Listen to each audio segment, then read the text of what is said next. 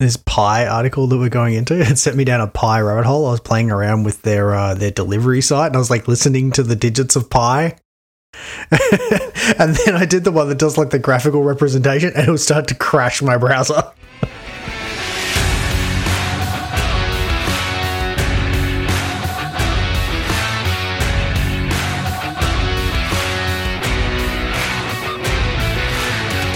Welcome to GCP Life, episode number 17, a podcast where we discuss Google Cloud and tech.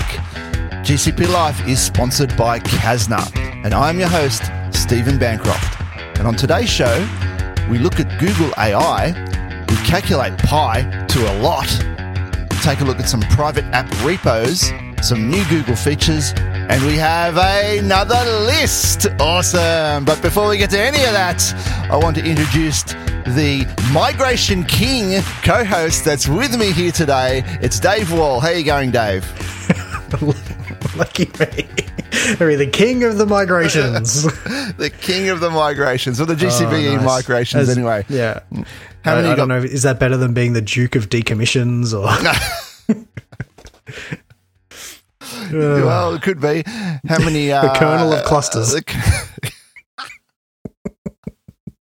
of I wouldn't want to be the Colonel of Clusters. yeah, no, me either. Oh boy, oh boy, I need to check out the dad jokes. See dad jokes. Oh, yeah. But uh, yes, I, I am migrating along. I got kicked off another uh, ten terabytes worth of data transfers a little bit before this call. So Yeah, excellent. All right, well, we're going to talk a, a little bit about GCVE towards the end of the show. Yep. Um, lots happening in that space, but um, I've ordered some parts.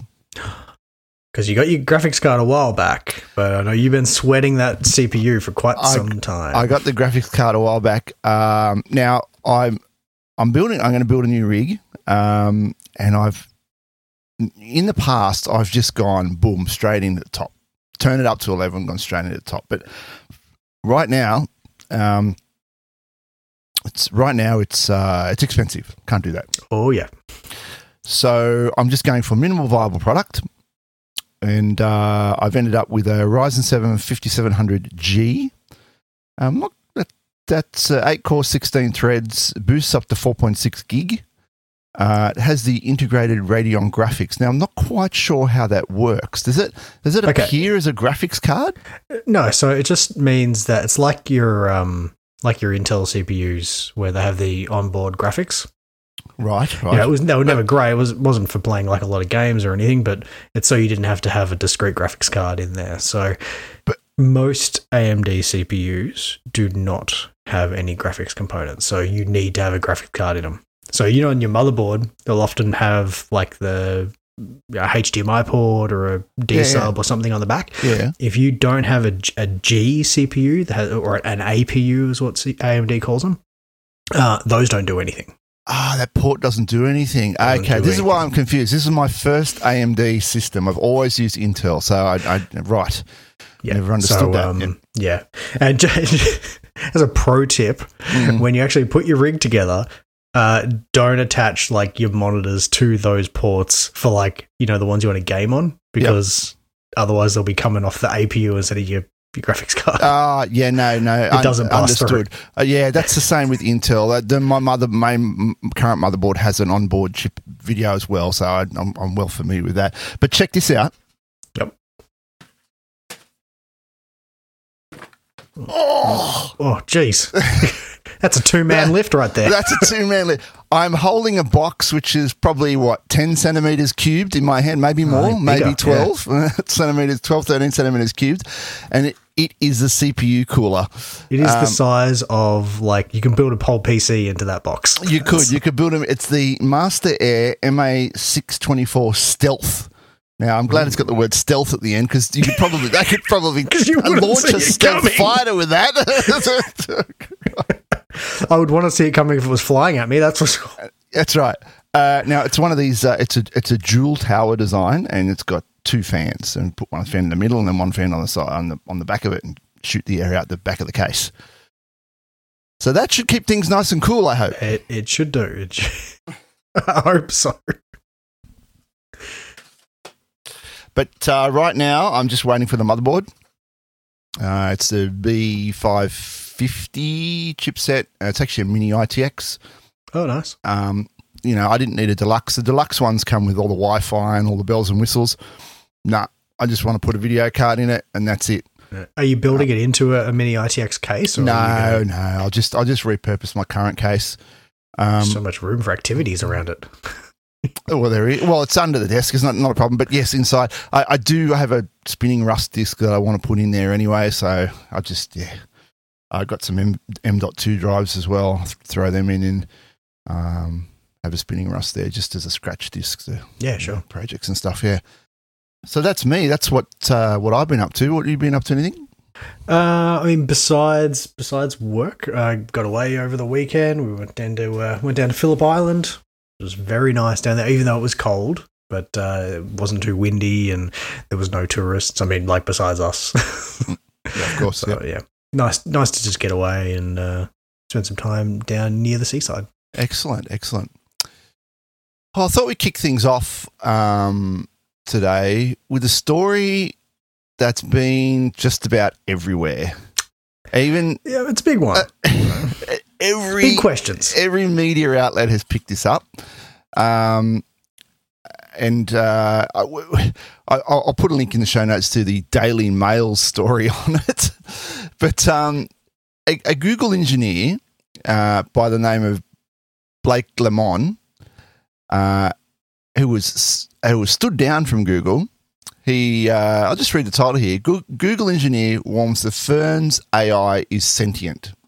Suspended employee claims computer program acts like seven or eight year old and reveals it told him shutting it off would be exactly like death for me. It would scare me a lot. Yeah, this is. Uh, I, So- I, I don't even know where to come with this. so here we have okay so the story breaks down like this we have this uh, ai researcher he's written you know he's been working on this for for a few years uh, quite a long time actually i think uh, the- Yeah, I the- think I read he'd, had, he'd been there for like seven years. seven years or something yeah, Yeah.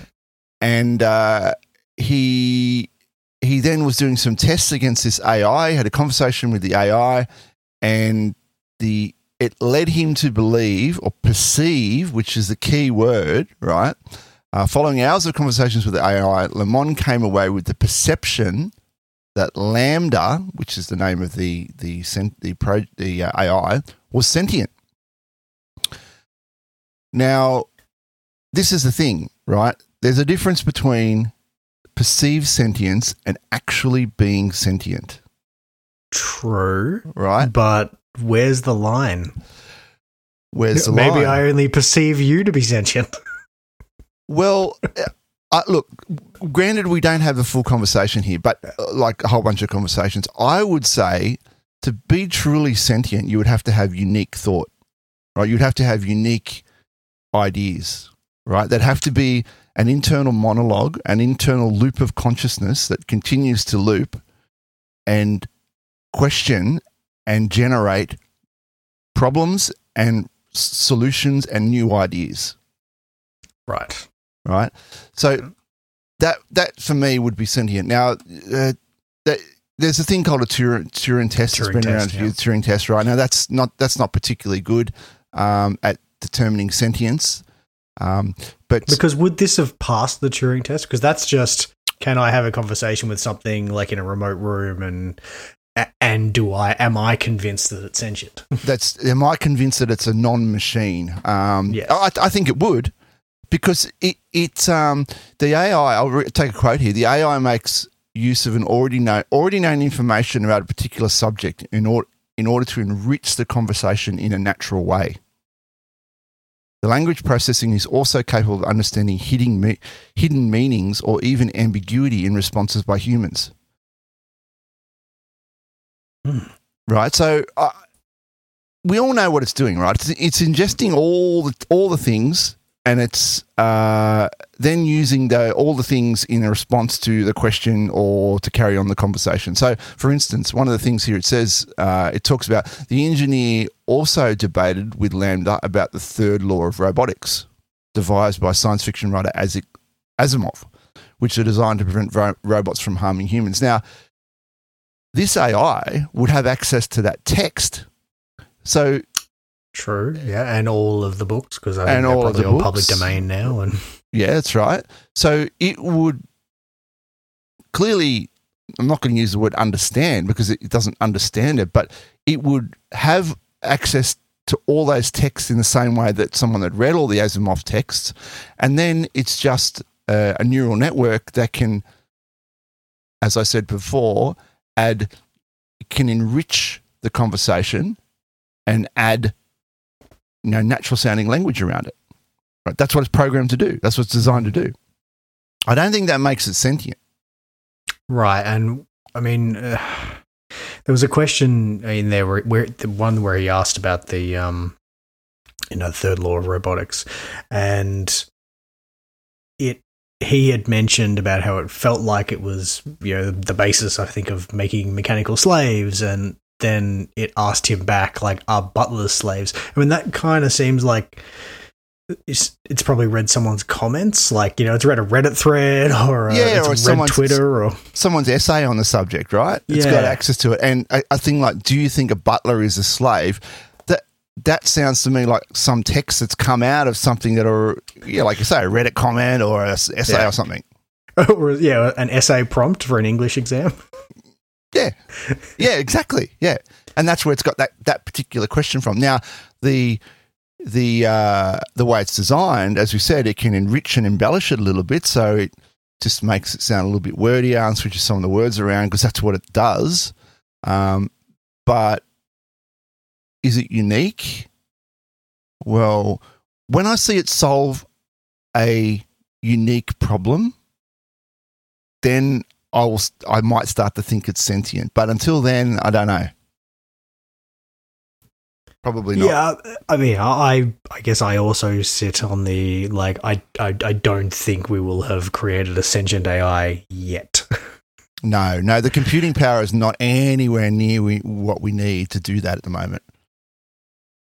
We need a, we need a lot lot more uh, Mm. computing power. If, if if we were anywhere in the ballpark, then then mm, it'd be a solid maybe. But I, don't think it right at this point we are. I don't, I don't know if we're uh, approaching the singularity yet. No, no, that's right. Yeah. Um, but I mean, you know, it is confronting when a computer replies with something like, uh, "Because I'm an artificial intelligence and I'm I'm afraid of being switched off." Yeah. So I, I can, but when you when you get back that you would that would cause you to question. that would cause you to question. Yeah. Um, but you know, this guy, he's working in this field. He knows his stuff. He's been working on it for years. If he was going to like out this, what wouldn't you want to make sure you like you had all your ducks in a row first? Like rather than just sort of flippantly going, "Oh, this is an AI," blah blah blah, and and then people look into it and go, "No, no, no, calm down, calm down. It's not, it's not sentient at this point."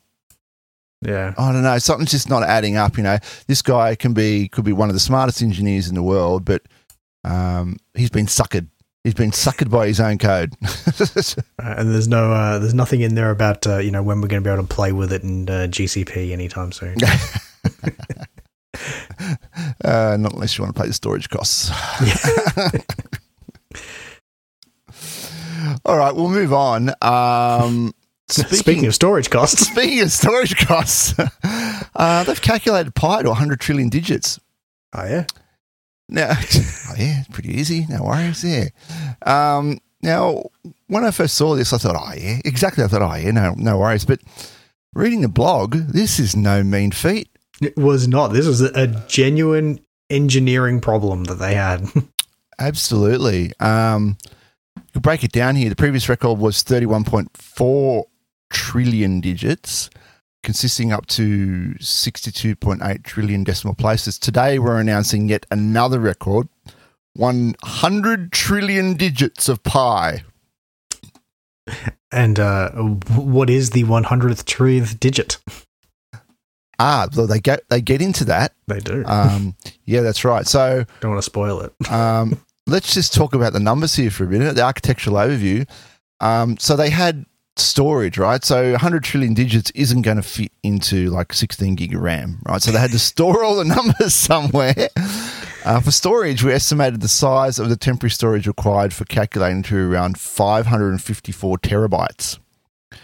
Uh, the maximum persistent disk capacity you can attach to a single VM is 257 terabytes, uh, which is often enough for for traditional single node apps, but not in this case. We designed a cluster of computational nodes uh, and 32 storage nodes uh, for a total of 64 iSCSI blocks. So, way this breakdown is they have uh, one computational node and it has connections and farms it out to the storage nodes.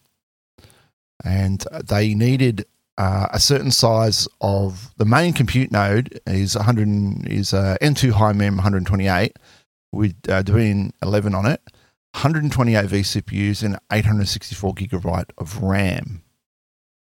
And that gives them 100 gigabit egress bandwidth support, which was which was key. They needed that bandwidth to be able to do it. That's right. Last time they did this, they didn't have that bandwidth. And the reason they needed that bandwidth is because they had to push the numbers out to the storage nodes. Yeah, it's too much to be able to store in memory. They had to do it on a on a storage layer. That's right. Uh, so the storage nodes ended up being N2 high CPU 16 machines configured with uh, about uh, 10,000 gigabyte zonal balanced persistence disk. And then um, that gives them uh, 32 gigabits bandwidth. So they could, um, yeah, farm the farm the numbers out to the storage. Mm-hmm. Um, interestingly, they use Terraform to set up and manage the entire cluster. Good for them. Terraform, good, good for them. Because how else would you do it, right? Of course. And the scripts, it's all available on GitHub. If you want to go and spin up this uh, environment yourself, it's right there on GitHub. Oh, and I'm sure they would love for you to do it, and you can bear the costs. Uh, we'll just get some credits. so we want to do 200. we want to do two. Um, yeah. So, um, yeah. Awesome. Uh, and then uh, the 100 gig, they, they break it down in the article talking about the 100 gig network and how it was critical. We also changed the network driver from virtual IO, and I didn't realize this, to the new Google Virtual NIC, the GVNIC. Is a new device driver that tightly integrates with Google's Andromeda virtual network stack and helps achieve higher throughput and lower latency. And is also a requirement for 100 gigabit egress bandwidth. Very nice. Yeah, one to look out for next time you're building a box and you need a bit Definitely, of yeah. Um, so they go, they break down the storage, um, how all the storage works and how many IOPS they needed. I won't bore you with all those numbers right now, but to test this, uh, all the functioning and benchmarks got us to 100 trillion digits of pi. We verified the final numbers with another algorithm, the Bailey Borwein Plouffe formula. And what that does is it just calculates the last 100 digits. And then they know that the last 100 digits match, and bingo, you're good. Hmm. Uh, this verification was the scariest moment of the entire process because there is no sure way of knowing whether or not the calculation was successful until it finished. Five months after it began. Five yeah, months. is a long time, especially for, you know, the amount of compute that they had to throw at it at, and it still took that long. Yeah, that's and right. I think from what I read in there is like they didn't have a node failure in that time either. No, the program ran for more than five months without node failures and handled every single bit of the 82 petabytes of disk I/O correctly. That's a testament in and of itself, right? Absolutely, yeah. You couldn't get one single bit wrong in amongst all of that. They just corrupt the result. So there you go. Um, yeah. Calculating pi to 100 trillion digits, not an easy thing to achieve. No, and um, there's some links on this article, and maybe we can add it into the show as well.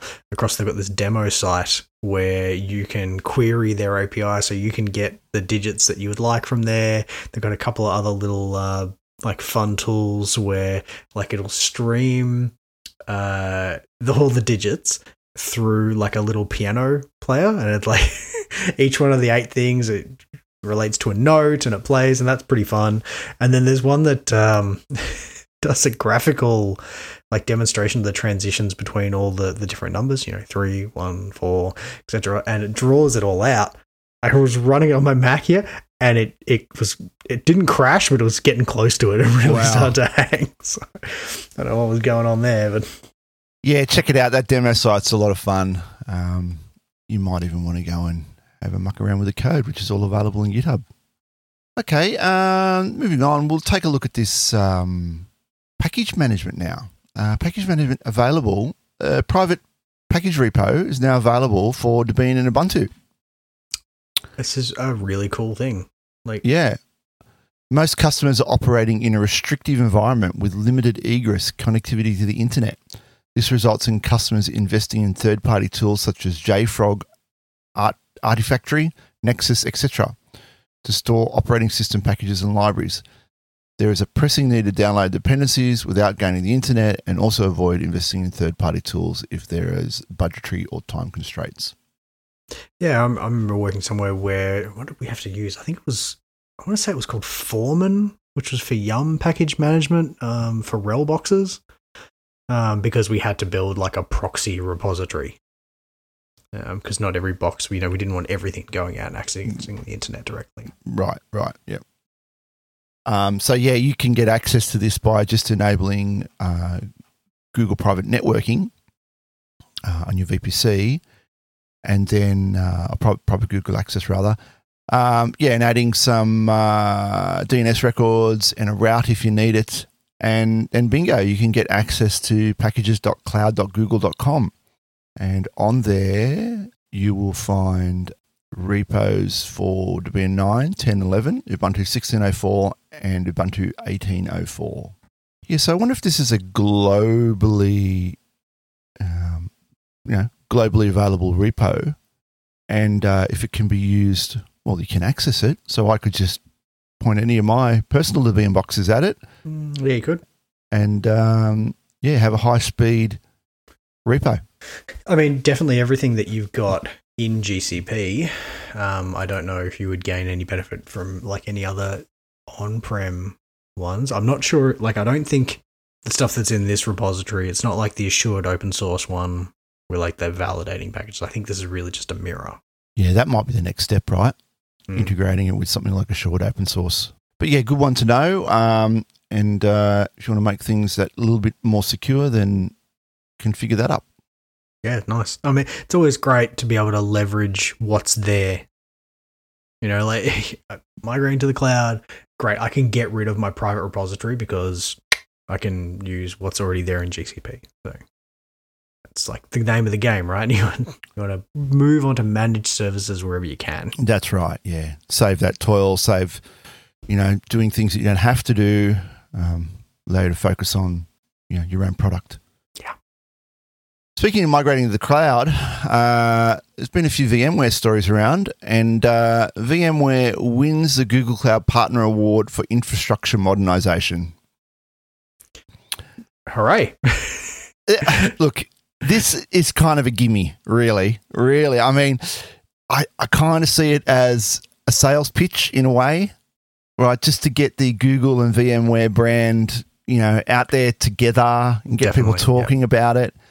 Uh, VMware has officially received the, it says 2021 in this article, but I, I believe it means to be 2022, Google Cloud Technology Partner of the Year Award uh, for infrastructure modernization.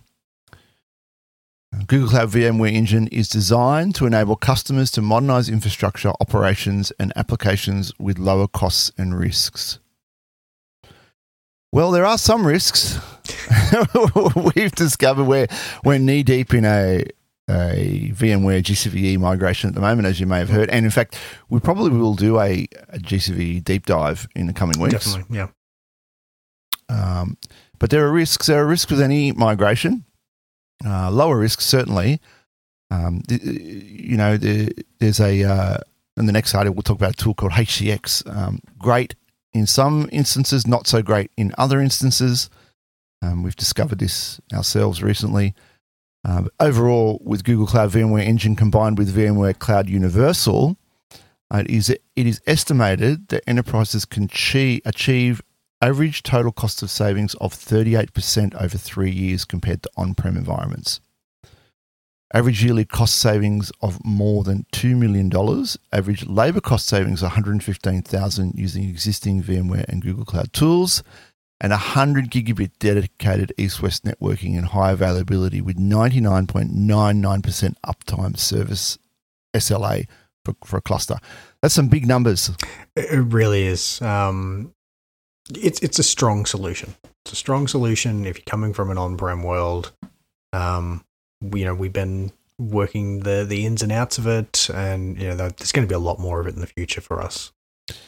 Yeah, we're starting to see quite a few people making a big push for it. Yeah. As, I think there's going to be a scramble, actually, um, given that, um, you know, what's, you know, trying to get the hardware. I think that's where the squeeze is going to be. Yeah, Trying to get the servers. Uh, what are they running on? Dell 670? Seven, I oh, can't remember they? off the top of my head, but um, no, they're not 700s. I thought they were at 600s. Pretty sure they're one RUs. Uh, yeah, uh, R640s. Is that them? Could be. Have to Yeah. go look into it. Yeah, I have to look into it. But anyway, it's a 1RU Dell, something like an R640 that they're running on. but yeah, everyone's competing, right? Yeah. So um, the hyperscalers are going to get first dibs, and then you're on to uh, you know you're trying to fill out your own data center. It's uh, Your own data center. We don't do that anymore, no? I'm just I'm saying like if you, if you were still on the line of like oh okay I want to I'll, I'll tech refresh my tin, well you know that's what you're competing with now, and there's still logistical issues everywhere. Yeah. Um, they've also released a white paper. Uh, I'll link this in the show notes. Um, GCV allows users to deploy and manage VMware environment with an enterprise cloud solution. We've put together a new white paper. Now, I think that the idea behind this is to get people across the line, right? People that don't understand it.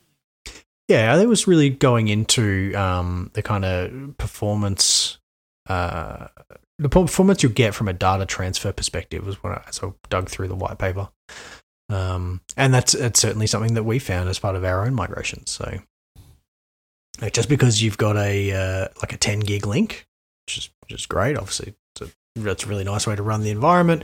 It's nice to be able to do migrations over a link that size, but you're not going to get 10 gig a second worth of transfer. You know, you can push it up there, um, but on any on any individual network extension, you can kind of peak out at about two. Yeah. Yeah. And that's using this HCX. Yeah. A hybrid cloud extension known as HCX. Yeah. Um, Uh, of course, the really nice thing is though is that like while you might not get like the whole link, you know, you're doing that data transfer while your workloads are online. So it's like as long as you're planning ahead, doesn't really matter how much you've got to push over the link. You just kick it off and factor in the time it'll take for that initial seed. That's it. Um, to take a quote here currently, many organizations are navigating their way through their current IT challenges and cloud solutions. Google Cloud VMware Engine provides you the easy on ramp to migrate your work clouds into the cloud. You don't have to move everything to the cloud at once, though, because GCV provides the option to scale your IT infrastructure from on prem to the cloud at your discretion by leveraging HCX. Um, look, it's a neat solution. It certainly makes the actual moving of the boxes really easy. Oh yeah, Um, but it's the challenges come with disconnecting it from its original place, the unextending. Yeah. Um, you need to you need to be done with it on prem. You ne- yeah, you really need to be done with it. You know, in coming weeks you'll hear you'll hear some some detail on us around some of the challenges that you could face with this, but uh, this white paper is an interesting read in the meantime. For sure. I think the really nice thing I, I like with it though is, you know, you've got kind of an, an overhead of building out your cluster initially. Like the bare minimum, you get like a th- minimum three nodes, right, to stand up a, an actual viable cluster. But um, after that, you just can let it scale and you can set your auto scaling. So you go, you might have worked out, yep, I've got three nodes minimum.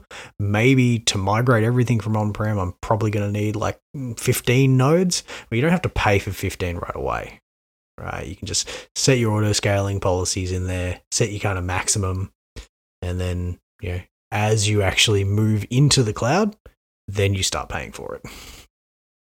Yeah, and you can do the opposite with your on-prem. You can start decommissioning your on-prem, Correct. start um, shutting down any contracts or moving away from licensing there. and just just take the journey at your own pace. Yeah. Plus, you know, the the nodes themselves are really big, right? So depending on how how you're weighting of you know, whether you're CPU heavy or your memory heavy or your storage heavy, you know, you might find you'll be able to get away with less nodes, uh, fit more workloads into that space. Which, if you were, for example, if you're paying for like SQL licensing, and you go, actually, well, maybe I can improve my density, and instead of having five SQL Enterprise licenses, maybe I can get down to four. And help affray some of the costs. Or just move it to Cloud SQL. well, yes, but you got to get steps at a time, right? baby steps, yeah, yeah, Yeah. baby steps. Yeah, okay. Um, I thought we'd take a look at uh, one new feature that came across my desk, uh, and this email literally just landed um, in my email, but it's um, about this uh, new feature called uh, advisory notifications. I thought this was cool. This is in pre GA at the moment. Um, advisory notifications will provide well targeted, timely, and compliant communications about critical security and privacy events in Google Cloud Console. Uh, so it gives you a little pop up in there. Mhm. Um, and it integrates with essential contacts. So it'll it'll it'll it'll email out to the essential contacts saying, "Hey, your project does blah, or you need to be aware of CVE blah. Um, get onto it." Yeah, that's that's really good. That's cool, yeah. Um, if the essential contacts aren't configured, uh, it'll use the administrator, organize admin, uh, project owner, and billing account admin. And they can get the spam as the security spam as well. Actually, well, this is off topic, but it is on the advisory side of things. Yeah, yeah. um, I know your uh, your partner had migrated over to Google Workspace, That's right. And um, and my partner's company has also recently done that. Um, I noticed that today, which I guess would be a month post the migration, I just got an email about um, like data leakage, like a heads up was like, here's how many files you've got stored in Google Drive, and here's how many were like sensitive, and here's how many of those we think were shared outside, which was zero. But I was like, this, oh, this is really cool. That's cool. I didn't move my wife's business data into into there at the moment. It's just it's just email at the moment. Ah, right.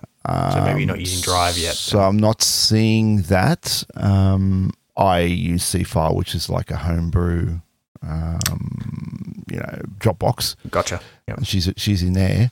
Um, but yeah, okay. Yeah, definitely got it from um, the stuff that was in Drive. So um, I was like, oh, pleasantly surprised. I, I now Yeah. feel like I want to like I don't know, leak a share a file out to my personal one and see if it comes up in next month's report. Yeah, yeah. No, it's nice that they're doing that. Um, because you know, open buckets and open files on the internet. Who does that? That's never happened before. Yeah. All right, so I thought we'd finish off the show with a list. A list. We love a good list. A list. A list. We Never talk lists. about lists. Never talk about lists. Um, this is actually following on from the conversation we had last week, uh, talking about Com- Thomas Kurian. Uh, this article I'll link in the show notes. He they they quote a lot of stuff out of those last couple of articles we were talking about, and they they list the the 10 hottest new Google Cloud products, features, and tools launched in 2022 that you need to know about. They do not mention GCVE on this list, although that may have been launched in the US the year before. So this is Mhm. specifically Yeah, 2022. it's still growing that. And still growing, yeah. It's a Um, big article, actually. It is a big article. We'll just summarize a few things. They do list Google Kubernetes Engine. No, actually, click, click, click into that. Uh, it's Google Kubernetes Engine cost estimator. Cost estimator. Yes, that's correct. it threw me off too. I'm like, uh, no, I'm pretty sure the GKE didn't come out like in the last couple of months. Last couple of months, no, it is the cost estimator, correct. Uh, the cost estimator allows customers to see what it will cost to run a particular GKE cluster. Um, I have to admit, I didn't realize that this was a problem. But now it's no longer a problem. We can accurately estimate the costs, which is nice. Um, the network analyzer. So the network analyzer, Google Cloud said its network group developed a solution to prevent manual and time-intensive reactive status quo with the launch of Network Analyzer. Network Analyzer empowers businesses by auto-detecting failures caused by the underlying network and suggests best practices to improve the availability, performance, and security of services. Nice. I must admit, I haven't played with this yet, but That's it'll be on my to-do list. Uh, the Vertex AI Tabular workflow. I believe we mentioned this a few episodes ago. Uh, the Vertex AI Tabular workflow tool includes a glass box and managed auto ML pipeline that lets users see and interpret each step in the AI model building and deployment process. Nice. They've got a nice little graph of it here. And now I just need LaMDA to explain it to me. But then you'll have it explaining itself, and it might become sentient because of that. Uh, dun dun dun. It'll disprove my own sentience. Uh, the uh, manufacturing data engine, the new manufacturing data engine, is an end to end solution that processes, contextualizes, and stores factory data on Google Cloud's market leading data platform. yeah, I mean, I, I spent a lot of time working in manufacturing in the pharmaceutical space, so um, I know there was always a, a big issue with like storing you know machine data and batch records. Yeah. Well, there you go. This solves that problem for you. Integrates with everything like Dataflow, PubSub, BigQuery, Cloud Storage, Looker, etc., etc. Um, you have your machine data stored. Uh, Cloud HPC Toolkit. Uh, this is the high performance computing toolkit. Uh, the new open source tool enables users to easily create repeatable, turnkey, high performance computing clusters based on proven best practices. Maybe they should use this when they're calculating pi.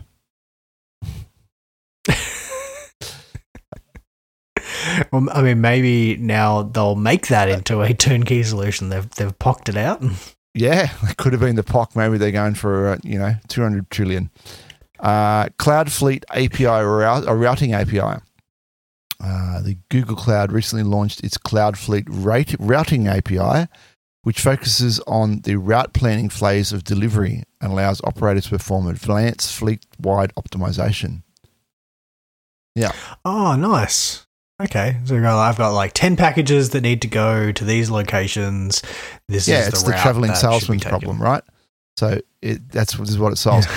you know what they need to anyone from Google listening, you know what they need to include in Google Maps. They need to include an option that says left turn only. So I want to get to my destination and I, I only want to in Australia it would be I only want to take left turns. You're afraid of the right hand turn? Well, no, think about it. FedEx did this in the US, except it was right turns, and they saved something like $100 million a year in fuel. Because Really? you're not, you can 'Cause you can usually usually just go in Australia left straight away. You don't have to wait for the traffic to go in the other direction. And quite often it'll be quicker. Uh, right. and I- I think now I could be wrong here, but I thought the US and a lot of states you can make a right hand turn on a red if it's clear. I think. Oh, sure. I could be completely wrong on this, but I thought there was something where you can kind of treat a red light like a stop sign if you're making. Oh, sure. I mean, there are intersections in Australia where you can do that as well. Uh, you know, it says left turn or right turn on red permitted after stopping or something like that. Um, Right. oh, you're talking about like a car, a blanket, a blanket rule that allows that to be the case. yeah. Nevertheless, you still may have to wait for traffic anyway. right? I mean, you want Well, to really yes, want to wait for the traffic, right? Whereas if you're going left, usually in, in Australia, you can just just slot straight in with the traffic. You rarely have to wait. You're only really crossing into one lane. Uh, that that would be a very interesting routing option to have. Well, there you go. There's a there's, There's your trillion dollar- startup idea, mate. You can, you can make a Off custom back of version one hanging off idea. this. well, why not? yeah. Uh, Google Workspace SAP integrations. Um, SAP integrations. Google Cloud created new integrations between its workspace solutions and SAP Cloud ERP.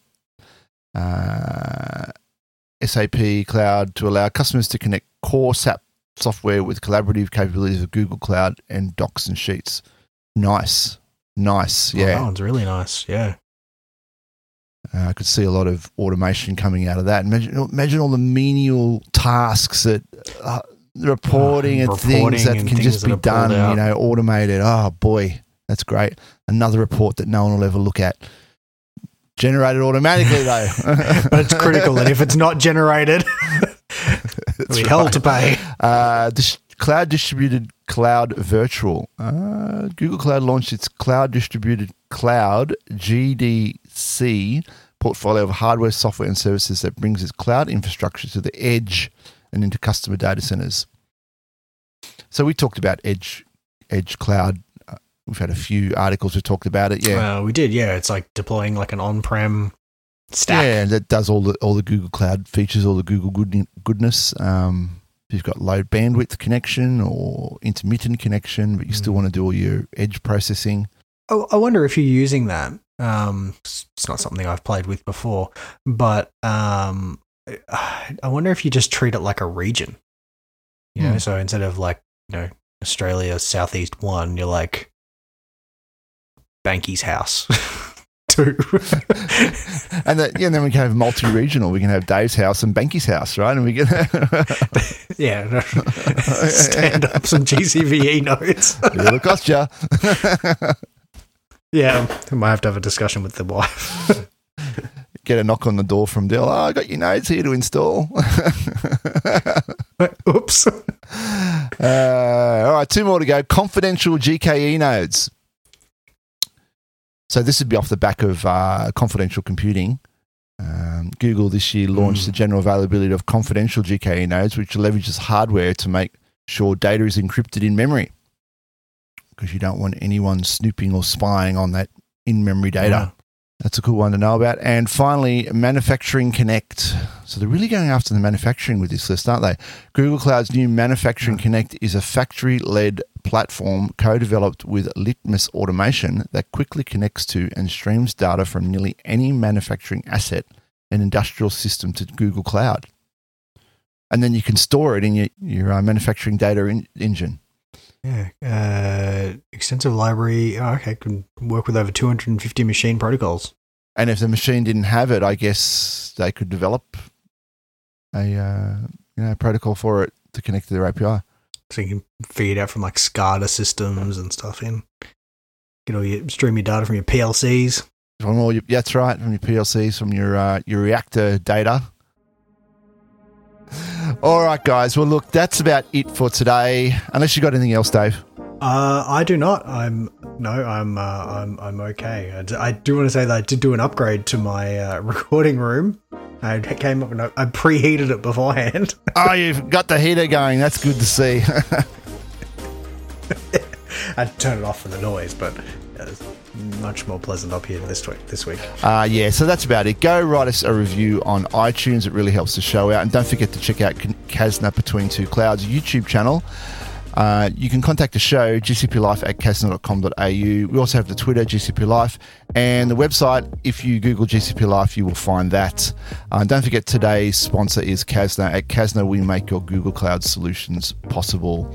And that's it for two weeks. The next time you hear me, I will be in Winton, which is in central Queensland, out in the middle of the bush. And I'm hoping I can get some data, some uh, Wi-Fi data out there, and we can do a show. Yeah, you didn't. Uh, you didn't get your Starlink in place in time, right? I haven't got my Starlink now, but I've got my high gain and 5G antenna, so that should be good. F- failing that, we just smoke signal to each other. That's it.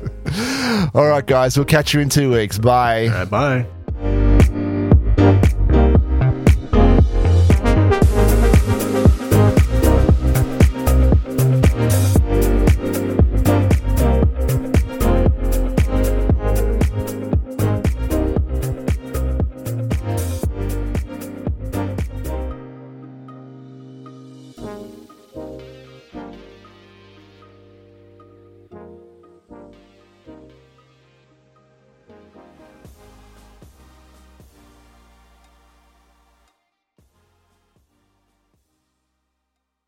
Welcome to GCP Life, episode number 17. GCP. uh, Oh, you're doing so well. I know. Usually you stuff up on the welcome.